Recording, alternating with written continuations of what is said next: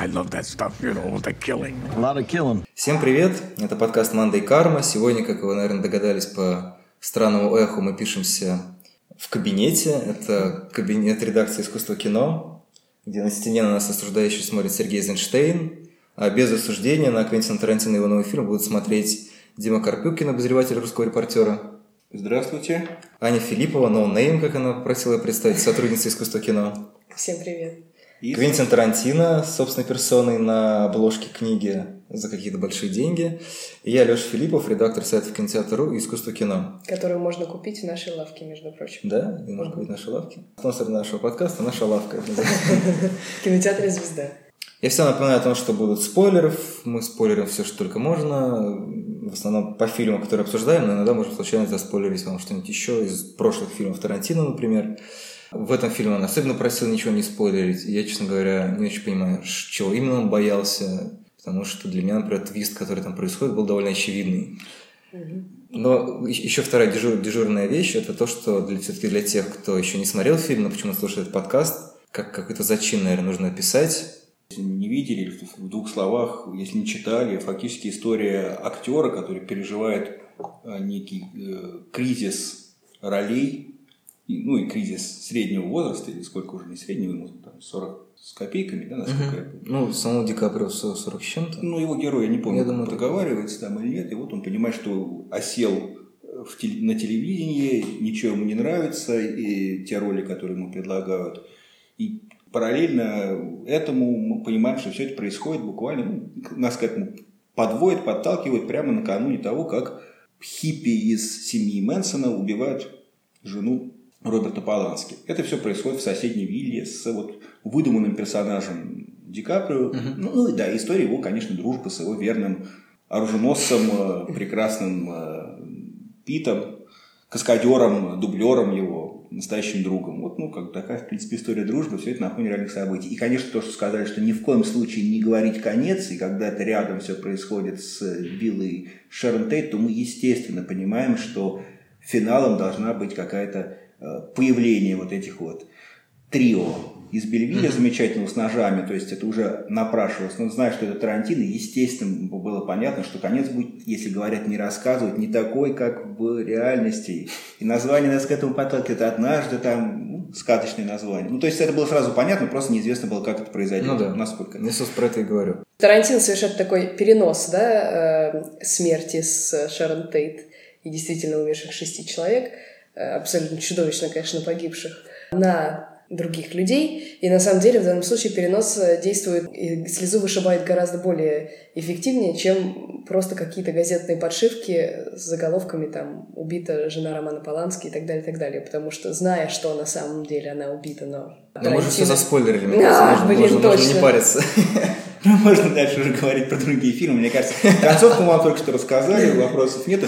Не умирает жена Романа Полански в финале нового фильма Тарантино. Не умирает, умирает кто-то другой. Но да, это все так равно вот. заставит вас расплакаться. Ну, расплакаться возможно. Но, с другой стороны, мне кажется, очень трогательная сцена, которую, я не знаю, показывали ее как-то отдельно, или почему-то я видел ее раньше, эту сцену, да, когда Шерон Тейт приходит на собственный фильм, фи- фильм Фила Карлсона, где она играла.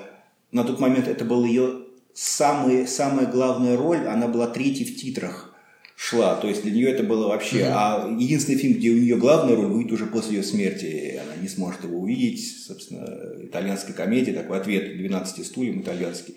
Тут в этом она, получается, она приходит, героиня Марго Робби, то есть Шерон Тейт приходит в кинотеатр и с восторгом смотрит на реакцию зала, который смеется над всеми ее смешными, нелепыми сценами. То есть вот такая трогательная. Мне кажется, это самый такой трогательный и душевный, как бы это ни звучало, момент фильма, когда вот эта вот искренняя радость. И в этом, собственно, в ней я как, увидел самого автора, который с таким же упоением пересматривал, я уверен, этот фильм, с, э, раскрыв глаза. И может- какой там фильм, я забыл название.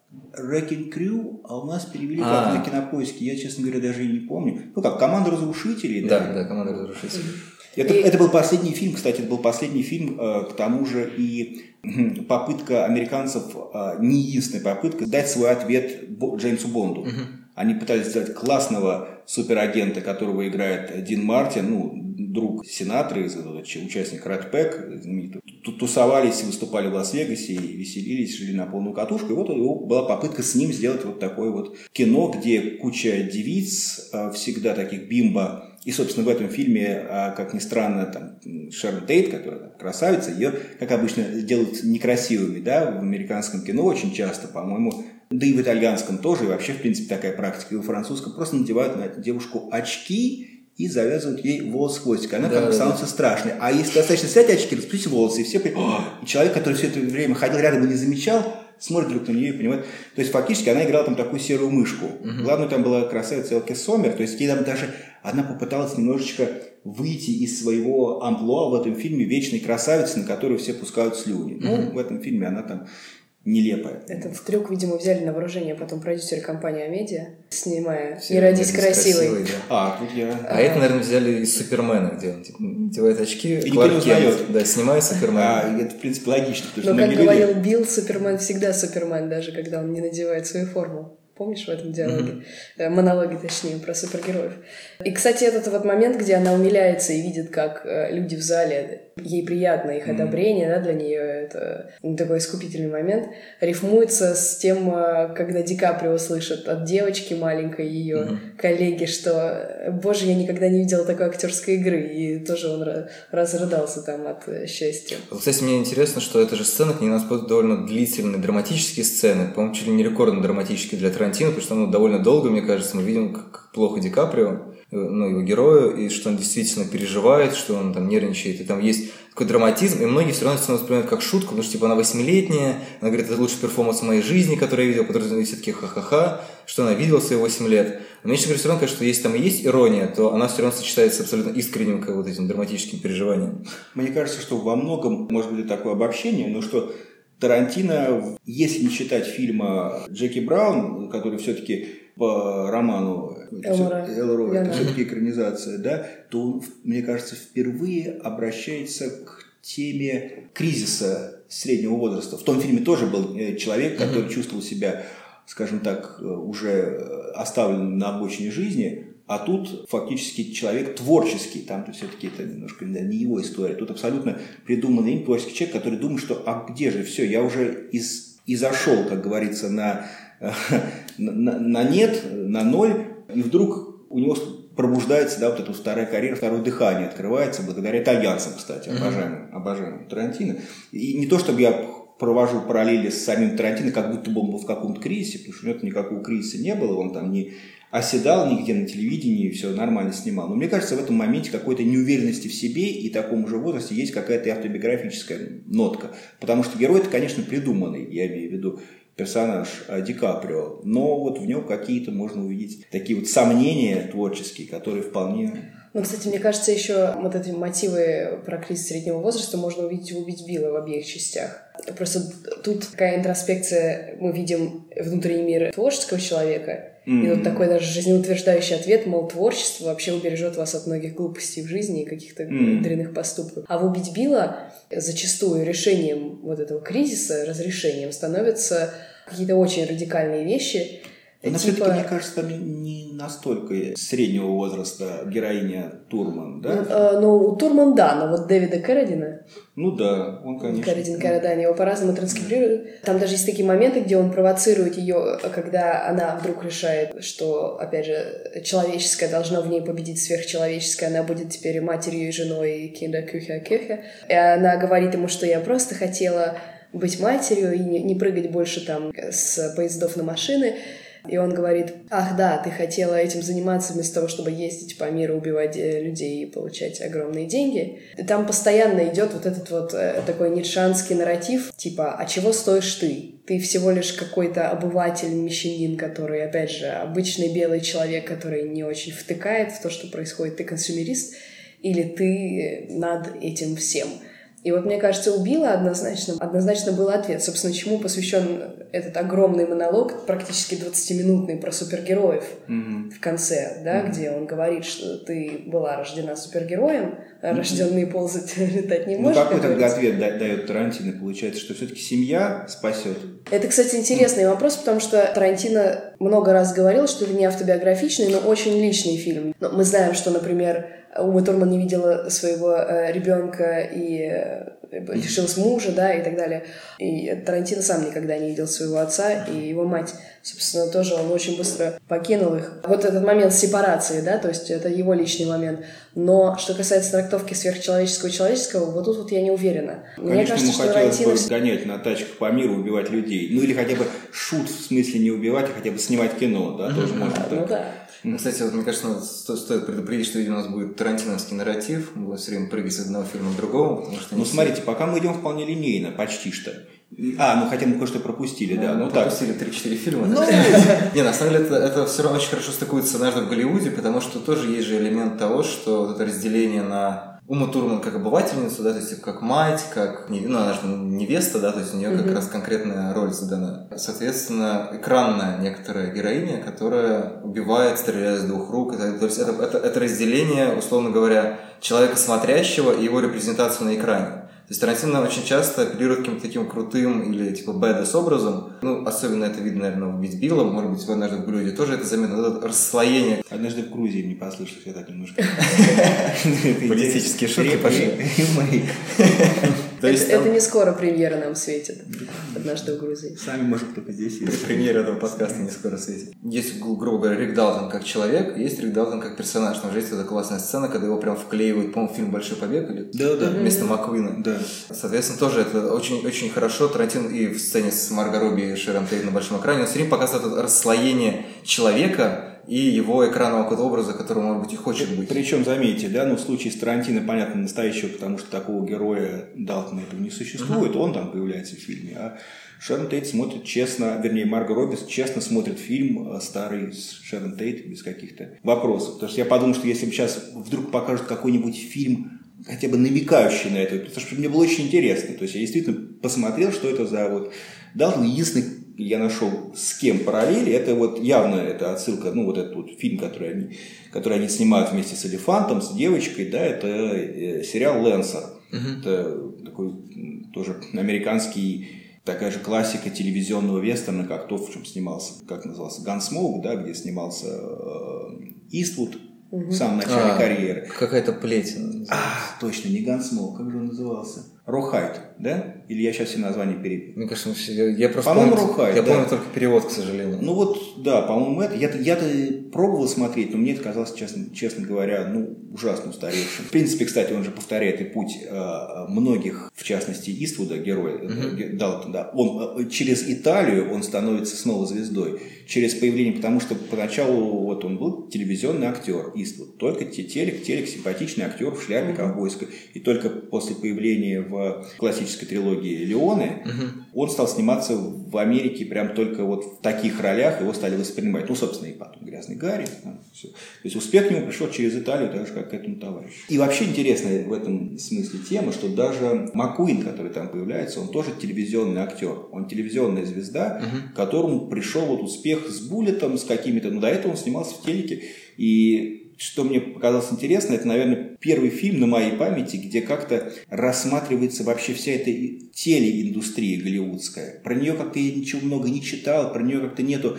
А, а тем не менее, это было грандиозное такая. Люди садились вечерами и смотрели очередную серию вот этого вестерна с Иствудом, с Маккуином, с FBI. да, ну, понятно, и все эти, да, полицейские процедуры бесконечные. И, конечно, а, ну, кстати, на кого он все-таки похож в Лэнсере? Там э, герой, который совершенно так же выглядит, с такими же ви- вислыми усами, как там загримирован. Э, Ди Каприо – это актер Джордан Бейкер, который, ну, так, он покрупнее, такой здоровяк, а, чем Ди Каприо. Ну, это явная отсылка к молодому ему. И, кстати, он был тогда явно моложе, чем Ди Каприо в этом фильме, но это уже детали, конечно. Кстати, очень нравится то, что молодую восходящую звезду вестерна играет Тимоти Олифант, который старше Ди Каприо лет на 5 как минимум, а то и на 7.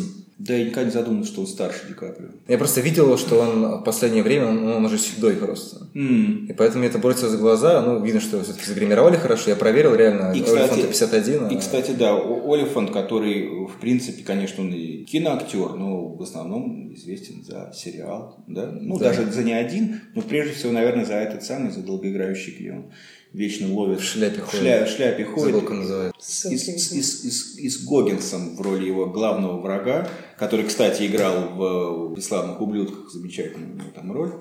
Правосудие он назывался. Justified. Да. Вот, вот русская версия подсказала нам ответ. Как музыка Бетховена подсказала мне выход. Вот, у меня на самом деле есть такая домашняя заготовочка. Меня очень интересует вопрос цитирования Тарантино вообще и в современной культуре в частности. Я не знаю, насколько вас, для вас вообще принципиально все эти тарантиновские цитаты. Просто у меня по впечатлению, по какому-то общению, может быть, в большей степени школьному и университетскому, как бы крутизна Тарантино в том числе это то, как, как типа, вы знаете, как много он цитирует. При этом это обычно из типа, я не знаю, но, судя по всему, он, типа, клевый чувак, он много, он много видел.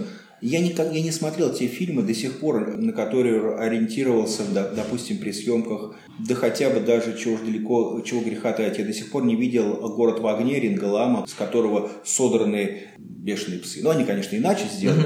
Но я не смотрел этот фильм просто потому, что когда я про это узнал, я уже так много смотрел гонконгского кино, что мне почему-то не захотелось вот этот вот пробел. Я подумал, а, ну окей, то есть там люди в черных очках выясняют отношения, стоят с пистолетами друг напротив друга, как во всех тех фильмах Ву, которые я уже к тому моменту посмотрел, и они мне, честно говоря, тогда уже немножечко казались, ну, на фоне Тарантино проигрывали, скажем так. Несмотря на всю пиротехнику потрясающую, все-таки мне уже было почему-то это неинтересно, слишком, слишком много экшена. Поэтому думаю, окей, ну хорошо, есть фильм, который... И он часто цитирует фильмы, которые я даже Хорошо, что он их процитировал, но не обязательно их смотреть. Просто радость от того, что ему так это нравится. В этом фильме, извиняюсь, да, в последнем э, его, я рассмотрел такое количество постеров и названий, появляющихся, видимо, всех фильмов, которые он любит, 68-го, 67-го, не знаю, года, которые он туда просто понасыпал, что я просто вздрагивал, мог там щипать себя, или, не знаю, может быть, не обязательно щипать, не то, что я сплю, там, а скорее делать какие-то зарубки, да, вот еще один, еще один, еще. Так, это я не видел, но знаю название. И это вот так он всюду... Не факт, кстати, что все они реально существуют. Потому. Что Все, что, Все, все, что все. показывало там, настоящие постеры, он действительно, видимо, ну, набрал винтажных постеров и везде их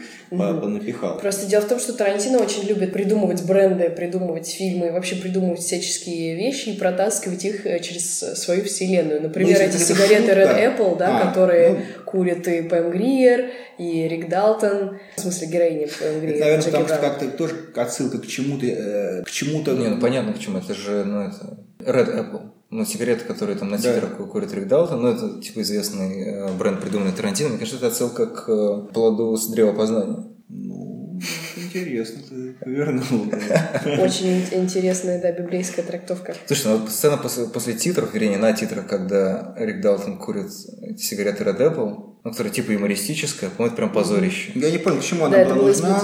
Я не понял, к чему она нужна. И мне говорят, э, тоже спрашивали, а чего ты уходишь, сейчас же будет. Я говорю, ну я в дверях уже.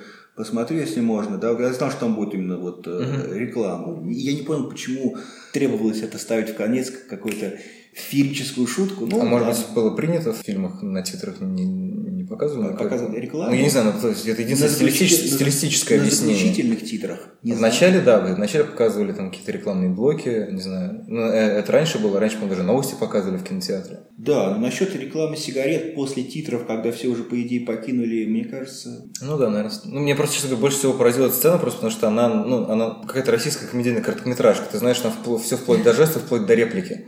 Именно непонятно, поэтому- где смеяться. Может быть, именно поэтому Иван Дургант, который на показе сидел со мной, очень заливался смехом во время этой сцены. Хм, да, Потому что, опять же, он в рамках российской матрицы воспринимал. Но мне было, например, не смешно. Она была довольно нелепая и странно, что... Нас причем предупредили перед показом, что, пожалуйста, Орган будет смеяться на всякой фигне. Ну, так и было, Леш, если честно.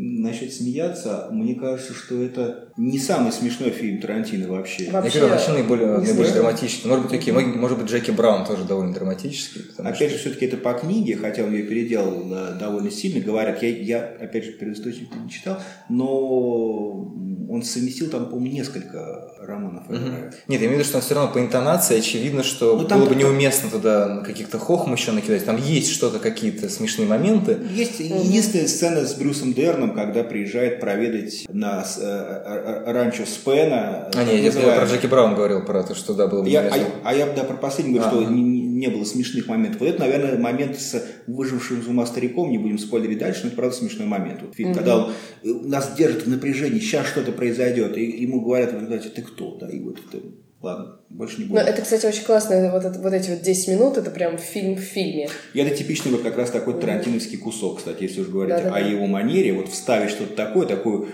виньетку туда ввернуть, и она смотрится как что-то отдельное, но в, ту- в капсулу, то же время абсолютно. Да, это такая гемма. Возвращаясь к вопросу про цитаты, можно... Я, вот- для меня, например, это совершенно не важно, особенно учитывая то, что Тарантино а, вообще работает на Б-материале, да, и, соответственно, когда ты даже узнаешь эти цитаты, ты думаешь, окей, ну и... Но в этом, наверное, и талант э, великого художника, да, как говорил там Пабло Пикассо, что великие художники заимствуют, а плохие э, копируют, сделать что-то лучше, чем первоисточник. Единственное, наверное, исключение из этого правила для меня — это «Принцесса Кровавый снег» Lady Snowblood с Мейко Кади, э, совершенно великой вообще японской э, певицей актрисой. И вот там за вот этими цитатами и параллелями просто тупо интересно наблюдать. И сам фильм изначально, японский оригинал, очень классный. Там, да, и сцена, эм, сцена боя там, мне кажется, да, да, совершенно да. не хуже снята в «Заснеженном саду», вот это вот. Да, там даже вплоть до того, как у нее по голени течет струйка крови, и она потом перетекает на снег. То есть там визуальных цитат очень много. Это, во-первых, один из самых красивых японских фильмов 70-х. Просто это визуально. Это вот как японская гравюра. Можно любой кадр остановить и разглядывать просто, как это композиционно И- и круто в то же время это бэшка, конечно, абсолютная, да, вот если брать такое японское кино, если сравнить с каким-нибудь там Харакири, допустим, чуть раньше, или что-то такое, классика японская, конечно, это было такой немножко уровень ниже, то есть все-таки, если уж мы говорим про Тарантино, который, конечно, и на могиле Пастернака может погрустить и, и признается... Станцевать. Станцевать, да, и на, царь колокол станцевать, и что еще сделать, и вроде бы он любит классику кино и там знает наизусть, как так про него тоже кто-то уж написал, я не знаю, откуда это взяли, что он может один раз посмотреть фильм и вдруг говорить из него цитатами или там помнить какие-то А Это, сцены. это миф о Тарантино, что Это он смотрит фильм по одному разу, все помнит Да, наизусть. на самом деле он все их смотрел до этого. То есть это естественно, как человек с тобой садится и говорит, я его не видел, и сейчас тебя поражу знаниями. Вот я уверен, что в этот следующий момент будет то-то. И действительно сходится. Рот разрывает. Мне кажется, Тарантино также и говорит, что, конечно, он все это видел до этого. Не Все так- обман. Да, да, да, не так.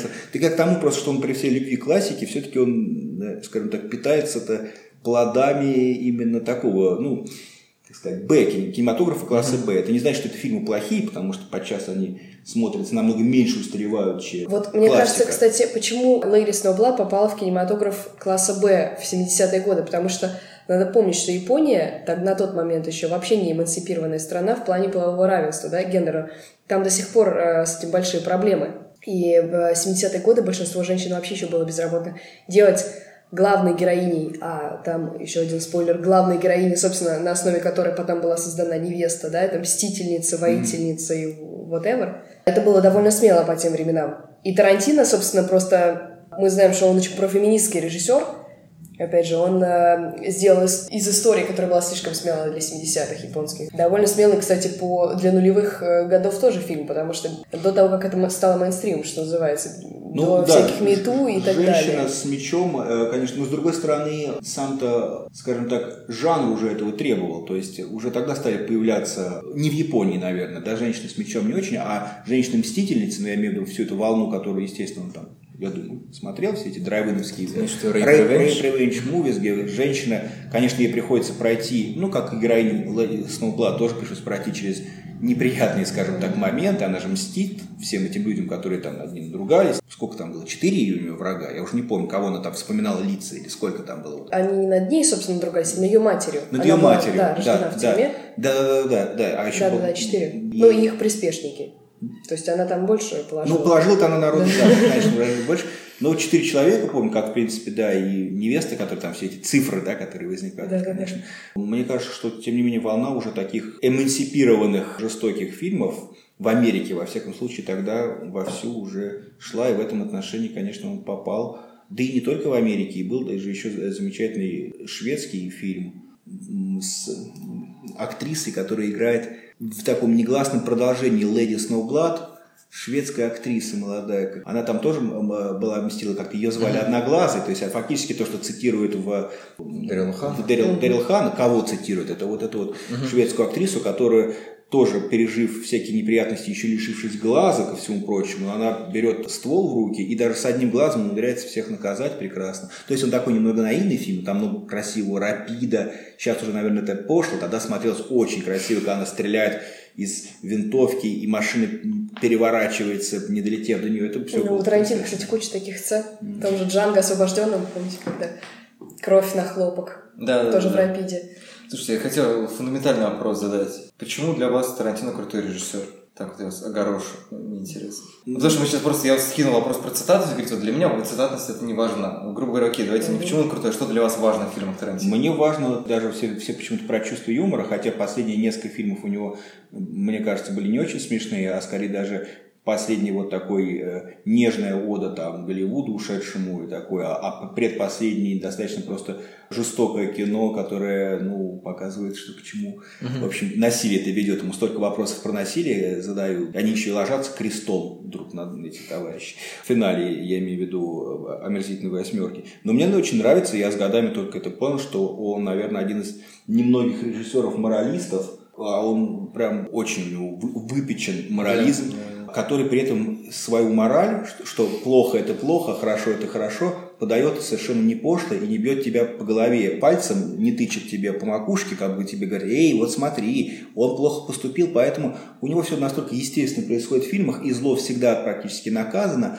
а добро, даже если остается у разбитого корыта, все равно мы понимаем, что где-то, может быть, потом это добро э, как-нибудь Прорвется. прорвется, что-нибудь ему за это будет. А может быть и не будет, просто человек хорошо поступил, не стал говном, уже неплохо, в принципе.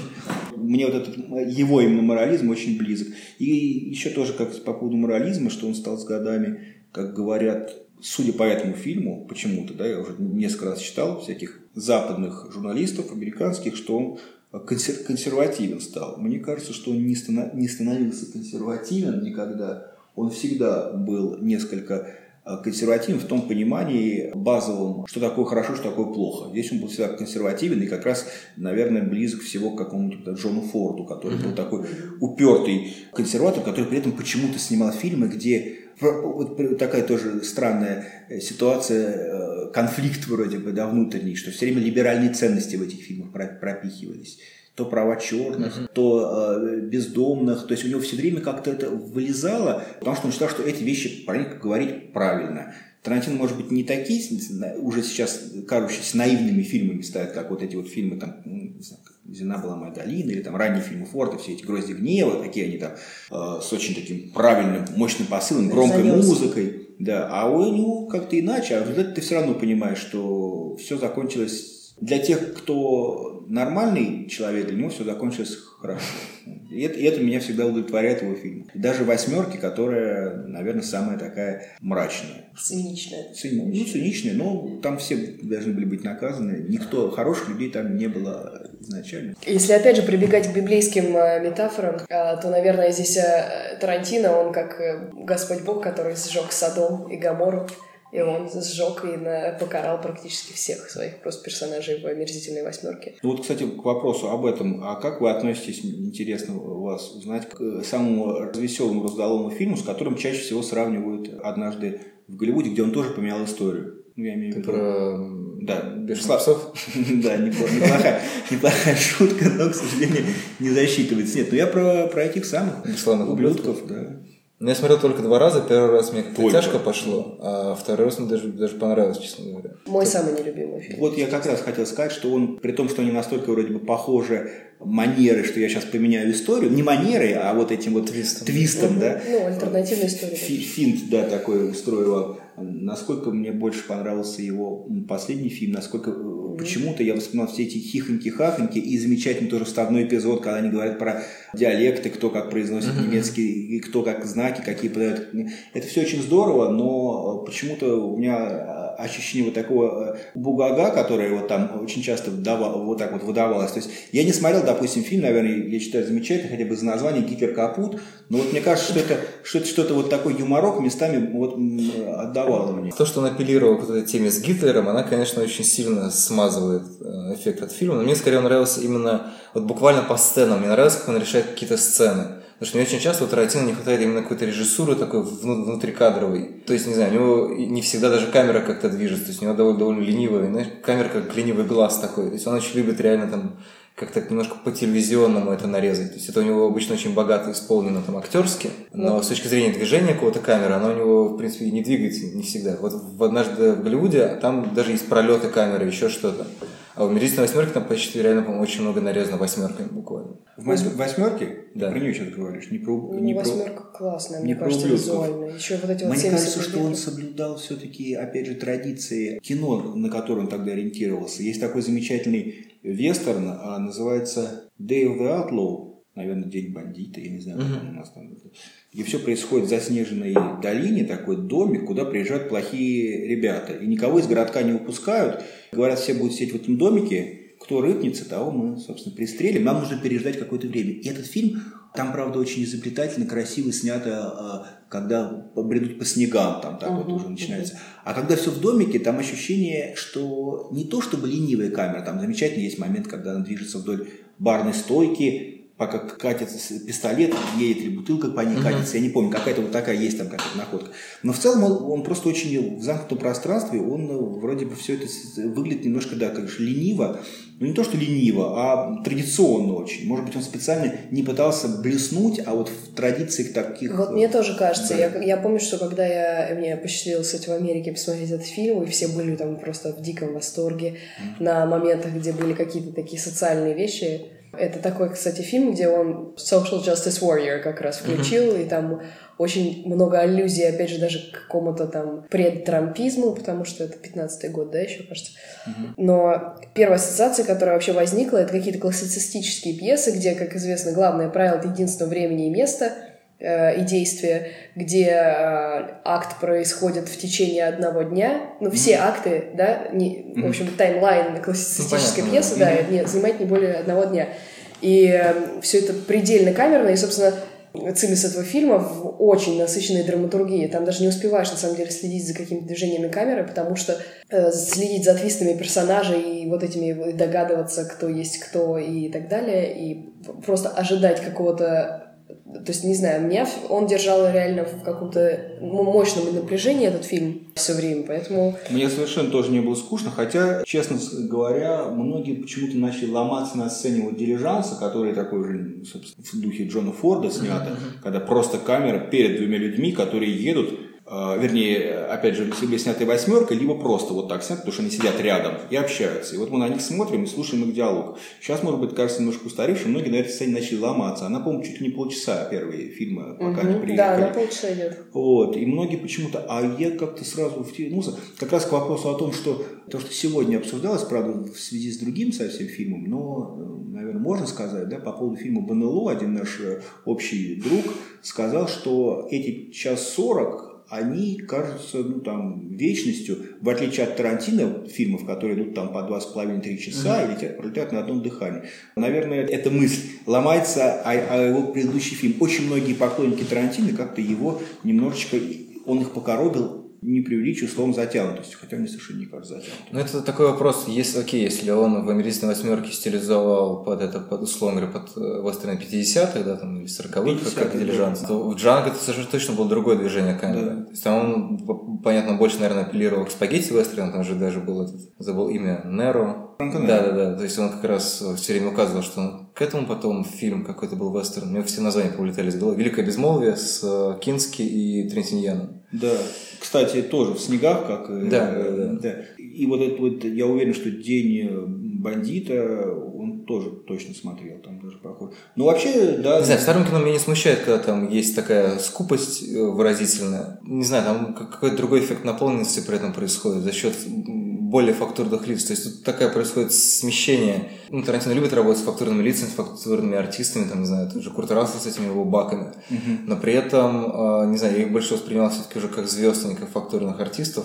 Ну, это сложно Поэтому всегда, когда сложно немножко абстрагироваться. не сработало. Но я с тобой согласен, что какая-то телевизионность именно, вот такая дешевизна, как, как ни странно, вот я не думаю, что это употреблю такой термин, но дешевизна в кадре меня резала глаз в ублюдках. Мне казалось, что он как будто бы, как-то он простоват, что ли, для Тарантино, учитывая его Да-да-да, все... он он, какой-то яркий вроде бы, но при, но при этом как-то он выглядит вот в плохом смысле как какое-то кино под Тарантино, да, условно говоря, с вот шуточками, диалогами, ну какая-то дешевизна. Какие-то Каких- немножко пропагандистские фильмы военные, может быть, там же еще были эти трейлеры бесконечные. Ну да. Интересно, кстати, что сценарий он писал одновременно с «Убить Билла», и он постоянно перескакивал с ублюдков на «Убить Билла». Он М. не знал, за что первое схватиться, А, потому что очень тяжело шел кастинг к «Убить Билла».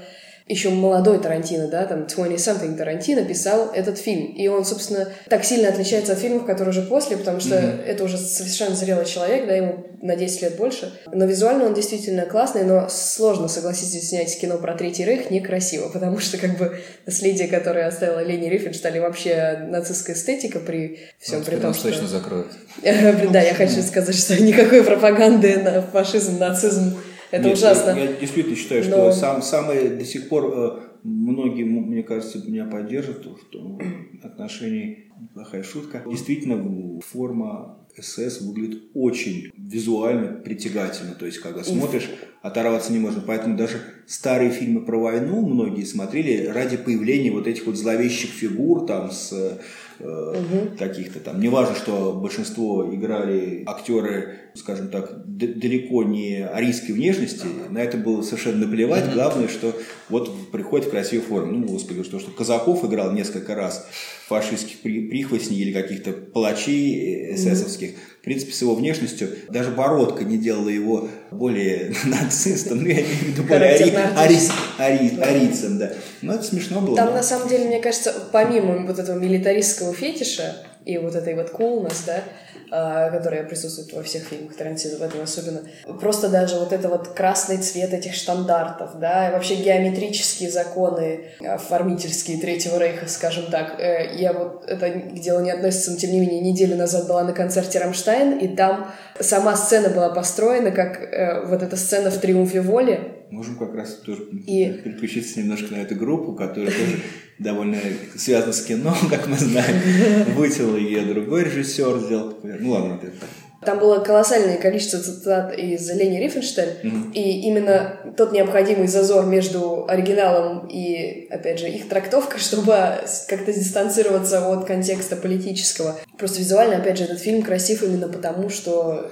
Но мне кажется, что на самом деле это не случайное совпадение, что он писал параллельно «Убить Билла» и «Бесславных ублюдков», потому что два наиболее графичных фильма. Ну То да. есть в «Убить Билла» он прям буквально делает эту вот анимешную вставку в первой части, по-моему, да? Да-да-да. Орен Иши, да?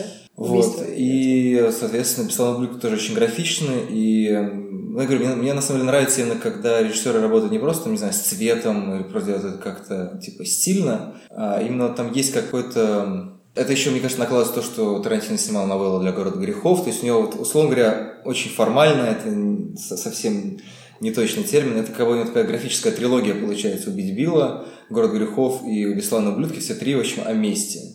Я не помню, какую новеллу он снимал э, из «Города грехов», но там как бы есть тема мести, «Убить Билла» — это мстящая женщина, «Бесславные ублюдки» — тоже мстящая женщина. То есть у него вот это... Интересно, что у него э, ассоциируется как раз вот этот ревенж, ну, в обоих случаях, по-моему, не рейп, но тем не менее, значит, не знаю, э, revenge. А так или иначе, у него ассоциируется с таким мега графическим решением, фактически как постер «Родина мать зовет», условно говоря. Да-да, кстати. Как-то у него такой, значит, все время готов поднять женщину на штандарт и повести ее в бой против всего чего угодно. То есть, я говорю, я согласен, что сама вот эта коллизия с тем, что веселые ребята, ну, там, это же еще во многом списан с э, фильма Олдрича «Грязная дюжина». Грязная дюжина, да. Вот, то, что вот это такой, типа, разудалый фильм из 60-х, 70-х, да, довольно болванистый. Он действительно просто берет и, и раскрашивает. Но он с, э, с- не с него брал, а с фильма итальянской версии, который, опять же, это все-таки фильм класса А Олдрича. Там звезды, там, Ну да, да. там все-таки Лимар, м- молодой еще тогда, правда, не особо звезда Косоветис, но тем не менее там лица-то у всех ты рисовал, замечательные актеры. А этот был фильм итальянский, который так и назывался по-итальянски «Бесславные ублюдки». То есть он фактически взял тоже название, просто по-английски его. Ну, еще и с, с ошибочкой, насколько я помню. Да, да, да. Как и в «Бешеных псах». да. Да. А какое слово с ошибкой? Reservoir. А, да. А тут bastards. То есть, как бы она фонетически практически та же ошибка. Ага, ага. А я задумался, какое там еще слово. В слове док сложно сделать ошибку, поэтому я не задумался. Дакс? М, Вот, и, и- и говорю, что там такие герои, которые настолько, скажем так, гипертрофированы, уж насколько в фильме Одрича все ведут плохо, команду из зэков набирают, здесь тоже вроде как омерзительные, но они э, гипертрофированные, омерзительные, как и принято было в итальянском кино, потому что там, если уж стреляют, кровь льется, хлещет фонтаном, дерутся, то звук, как в индийском, соответственно, кино, удар там досками, все немножко смешно и через край, поэтому, в принципе, и актеры там в основном старались, в том числе и американские актеры, которые приезжали туда, ну, вот, в частности, не берем выдуманного героя, а берем того же Иствуда, понимал, что там надо играть немножко через край, да. over the top. Это, Ливан принципе, Клифф какой-нибудь тоже приехал. да, много кто там застревал, и также многие застревали в Жало, Джон Сексон, там много хороших актеров, которые как-то раз, и вот там уже играют. И придется все время играть им очень сильно хлопача лицом. В принципе, Тарантино, наверное, при всем, при том, что он снимает, подснимает вот эти вот фишки из фильмов класса Б, он не заставляет своих актеров так отчаянно переигрывать, за это ему спасибо. Да? Потому что они не корчат такие рожи, ну, только если это не какая-то комичная сцена, откровенно. да. Кстати, вот забавно, сейчас мы вспоминали фильмы, с которых Тарантино в той или иной степени забирал основу какую-то, да. Мне стало заб- забавно сравнение, что можно очень грубо сказать, что Тарантино такой Шекспир нашего времени, потому что, как сказать, Шекспир тоже многие сюжеты передрал откуда-нибудь, интересно их переделал, и в итоге вошел в историю, в отличие от многих тех историй, которые он заимствовал. Ну да, но... Это мега пафосно, конечно, но просто как на уровне какой-то параллели, мне кажется, забавно. Да, такой как бы Шекспир, но уже современный Шекспир, которому мы заслужили, да, если так говорить. час. Но так же, как Шекспир изобрел новый э, свой язык, и, опять же, как и Пушкин в России, он создал фактически, ну, не современный английский язык, да, в силу того, что Шекспир все-таки 16 век. Но все они так или иначе типа обращались к народу. То есть Пушкин придумал разговор условно Да, разговорный, а, русский. ну, типа русский язык, да. Мат.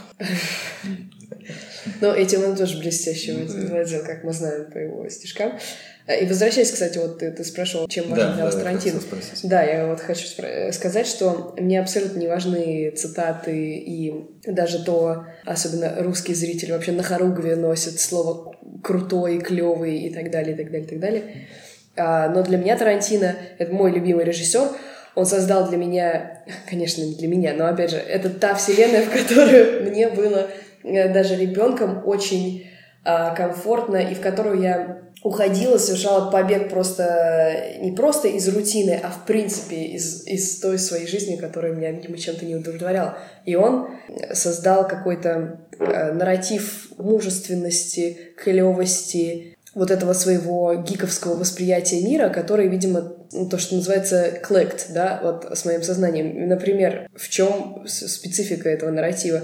То, как Тарантино обходится с картинкой и с музыкой, как он их компонует. То есть вот этот контрапункт, он вообще абсолютно уникальный у него, на мой взгляд. Начинаешь замечать, например, потом, что ты просто какие-то моменты создаешь у себя уже какие-то мини-мультики тарантиновские в голове, да, по ходу каких-то происходящих с тобой событий. Тарантино как галлюциноген. Абсолютно. Кстати, вот эти вот крупные планы, которые уже стали так с легкой руки уже, как говорится, ну как у Тарантино, да, когда рука берет ключи, хватает крупный план, телефонную трубку, да, крупный план, и вот так это э, нарезано немножечко в духе, э, ну как не знаю, как тасуют колоду карт, да, бум-бум-бум-бум вот эти вот кадры. Это тоже, не уверен, что это изобретение, правда, этого замечательного режиссера, но это... Я еще думал, что это что-то из немого кино, нет? Не, э, из немого, не, вообще, конечно, монтаж вполне духе Сейчас немого. Эйзенштейн с осуждением вдвойне смотрит. Да, но у него, конечно, с- немножечко иначе. Да. Но это Расмейер, который обожал вот такие. Мгм. То есть у него герои, если герой куда-то подходит к какой-нибудь, я не знаю, бензоколонка или дайнер, ну, очевидные такие тоже тотемы, да, которые Тарантино у себя тоже использует все время, то показано, как он, у героини, наверное, скорее, лопается пузырь из жвачки крупным планом, как она рукой э, с лаком на неимоверным ногтях кладет там какой-нибудь мятый доллар, как она Тушит берет сигарету тушит нервно. сигарету, да, это обязательно, вот у него было бам-бам-бам, такая Это же как раз последовательность. очень графично, это как раз как у комиксов, когда Абсолютно, происходит. комиксы Да. такие, да, да, не хватает только бабл с мыслями какими-то звуками. Кстати, потихоньку закругляясь, возвращаясь к фильму, про который, по-моему, поговорили только в начале в итоге. Мы рассказали конец, что еще нужно. Ну, в принципе, да. Нет, мы не рассказали, кого убьют вместо Шерон Тейт. И Это уже загадка. Да. Убьют, конечно, это фильм Тарантино. ты думаешь, он все-таки умер? Или она? Там, я думаю, там все умерли. А, вот просто вопрос. Вот сейчас я вот буквально за полчаса до начала опубликовал в пабликах подкастов, чтобы люди могли, кто же все посмотреть, хочет что-то спросить, пост об этом, и э, спросили, как мы, как мы оцениваем концовку. Ну, в смысле, э, что вы думаете, что это символизирует? Просто для меня это такое возможность спасения, условно говоря, для этого старого Голливуда, что там, вот, там же буквально открываются небесные врата, mm-hmm. и Рик Далтон входит, то есть он как бы входит в, в эру нового Голливуда и, видимо, оказывается спасен за то, что он спас а, ангела нового Голливуда. Ну да, мне кажется, это неспособность проститься с этой, с этой ностальгической мечтой, воспоминанием точнее, хотя ему было 6 лет, наконец, 60 Все-таки э, Роман Поланский не являлся частью нового Голливуда. И, возможно, возможно, даже Тарантино, при всей его любви там, к Богдановичу и к новому Голливуду, он как... Он вроде не любит же новый Голливуд, нет? Я где-то читал, что он вот как, как раз, поклонник. Вот как раз и чувствуется говорю, в этом фильме, что он как будто бы говорит «остановись мгновение». Ну их в жопу Деннисов Хопперов, которые тут, хотя он, конечно, любит там uh-huh. ездока, которые придут, и все эти люди, которые у Кормана работали с камерой, которые в жопу их, вот настоящий Голливуд, вот он, и он продлится. Мы остановили, мне кажется, вставили в виде спойлерной не смерти Шерндет, мы вставили какой-то палку в колесо времени, неумолимо катящуюся, и остановили. И старый Голливуд будет продолжаться вот благодаря этому. Я в этом смысле говорю не то, что новый Голливуд является раем, а скорее то, что понятно, что будущее, условно говоря, за ними все равно. Я не думаю, что Тарантино пытается отменить новый Голливуд. Но он просто подразумевает, что у, у этих персонажей, у этих типажей, у них есть какое-то будущее. Да, да, да, да. То есть, что он на самом деле не... То есть, вся линия с тем, что он падает под откос, что там сначала снимался, там, условно говоря, фильмы категории А, потом а, «Злодеи в телесериалах», потом «Спагетти вестерн», а потом все уже как бы хоронить можно, видимо. Ну, телесериалы, опять же, вернусь к этому, они не были, тогда не считалось, что это что-то позорное, потому что... Не, но его смотрели... роль злодея, то, что он да, каждый да, раз... роль у него, конечно, там неудачная, но все равно это вот к вопросу о падении только в этом смысле. А ну так, да, да, да, конечно. К телеку тогда было другое отношение. Ну, собственно говоря, что телек и новый Кстати, Голливуд ща, подточили щас... классический Голливуд. В основном телек, конечно. Угу. Да, да, фактически, да как ситуация сейчас с сериалами, да, можно сказать, что сейчас уже тоже не зазорно смотреть сериалы, в том смысле, да, что ну. они стали делаться качественно. Раньше, правда, все прилипали с семьей, бежали там в 7 часов. Бригаду смотреть. Э, нет, я, я, я про сериал Лэнсер скорее. Ну тогда еще, мы никакие не застали. Тут, конечно, бригаду. Записать еще можно было на видеокассету, конечно, какие-то сериалы посмотреть. Я про то, что сейчас-то все уже смотрят вроде бы не в отведенное специальное время, да, а тем не менее людей объединяют великий Netflix. Спасибо ему. Искусство объединяет людей. конечно, я немножко лукавлю, да. Ну, в общем, э, Леш, я вот просто позволю еще раз согласиться с твоей мыслью, что это «Остановись мгновение, ты прекрасна». Димна мысль про мгновение, а, мое про рай. Э, да, точно, точно. Потому что вообще у меня часто возникало во время просмотра ощущение, что я смотрю э, какой-то старые песни о главном. Mm. То есть это настолько... Это была реплика каких-то конкретных... То, как эм, Брэд Питт бесконечно ездит по этим бульварам, да, и там и слушает определенные песни. Тарантино, конечно, пытался все эти 60-е просто по каким-то лубочным картинкам э, воскресить в, этой, в этом фильме, но у него получилось, и достаточно видно, что это инкарнация, а не оригинал, но все равно не вызывает какого-то раздражения в том плане, что фу, это вторично, это какой-то цирк и так далее, и так далее. В отличие от тех же песен, старых песен о главном, да, что это ну, какая-то да. беспомощная ностальгия. Ну, может, после того, как э, Тарантино прогулялся по Кремлю, он теперь снимет новые старые песни о главном. Наконец-то. Десятый фильм Тарантино. Ну, Неожиданно. Было неплохо было посмотреть. Вообще было бы неплохо посмотреть, если бы Тарантино снял какую-нибудь рекламу, вот как э, отличился в свое время кетчупом Балтимором э, наш, наш большой друг Кустурица, да, mm. друг России. Тарантино бы снял какую-нибудь, не знаю, рекламу, ну, не старых песен на главном анонс, допустим, а какую-нибудь, не знаю, какие сейчас рекламы по телевизору.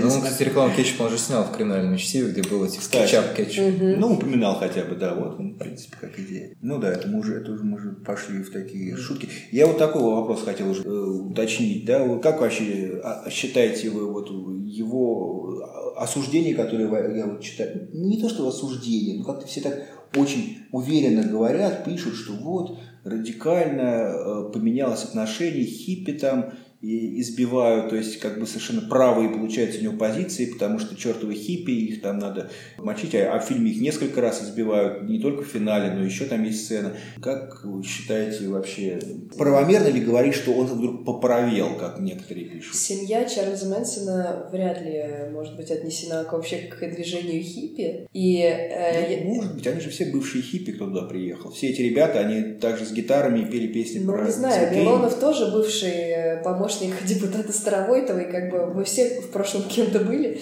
А, Бывший гомосексуалист, я думаю, ты скажешь.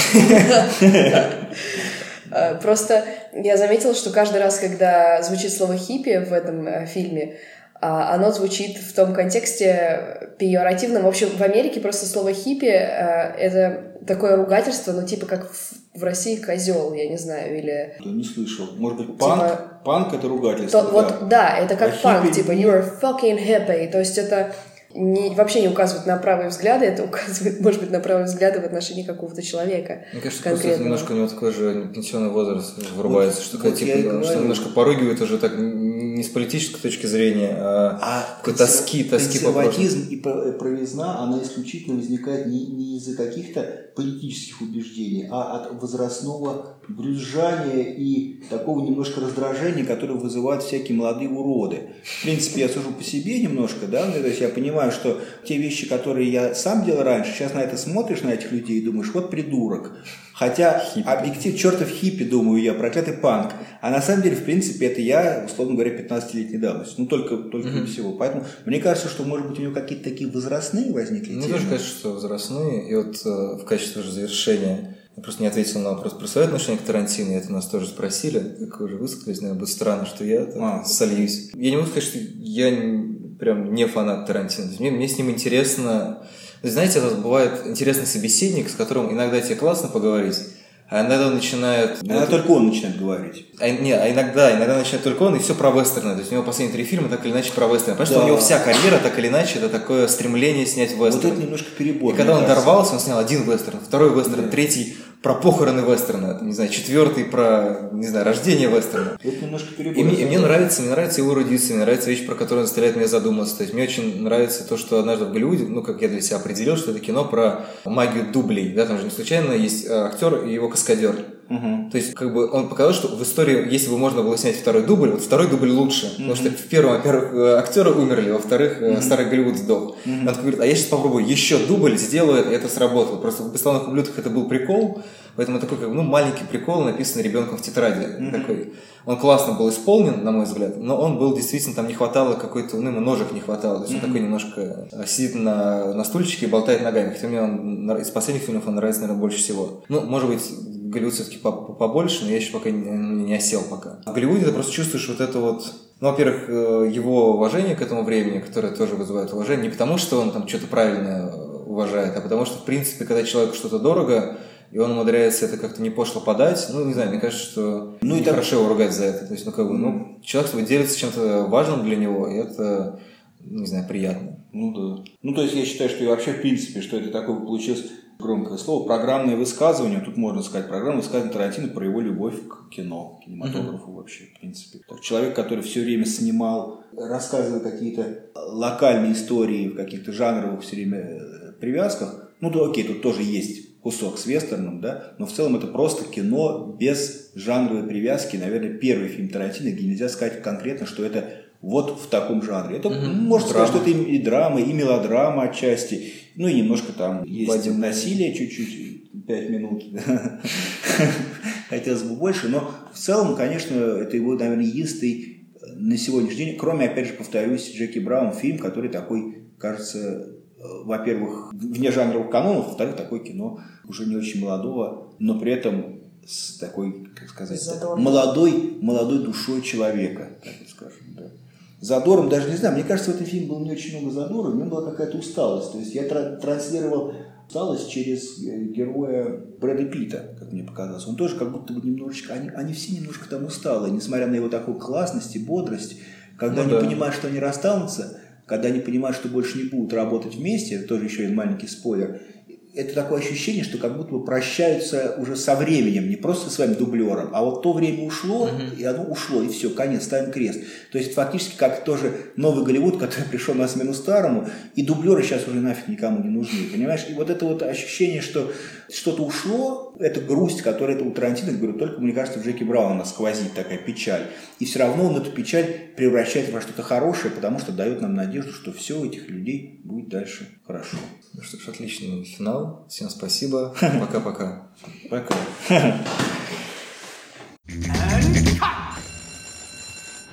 That was the best acting I've ever seen in my whole life.